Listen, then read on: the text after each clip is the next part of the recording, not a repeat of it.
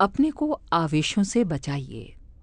जीवन को समुन्नत देखने की इच्छा करने वालों के लिए यह आवश्यक है कि अपने स्वभाव को गंभीर बनाएँ। उथलेपन, लड़कपन, छिछोरापन की जिन्हें आदत पड़ जाती है, वे गहराई के साथ किसी विषय पर विचार नहीं कर सकते। किसी समय मन को गुदगुदाने के लिए बाल क्रीड़ा की जा सकती है, पर वैसा स्वभाव न बना लेना चाहिए। आवेशों से बचे रहने की आदत बनानी चाहिए।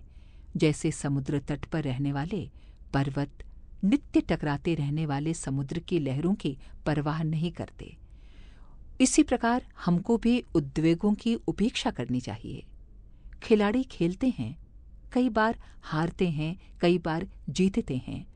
कई बार हारते हारते जीत जाते हैं और कई बार जीतते जीतते हार जाते हैं। परंतु कोई खिलाड़ी उसका अत्यधिक असर मन पर नहीं पड़ने देता।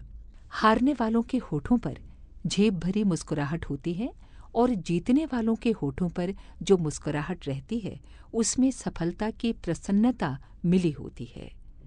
इस थोड़े से स्वाभाविक भेद के अतिरिक्त और कोई विशेष अंतर जीते हुए तथा हारे हुए खिलाड़ी में नहीं दिखाई पड़ता।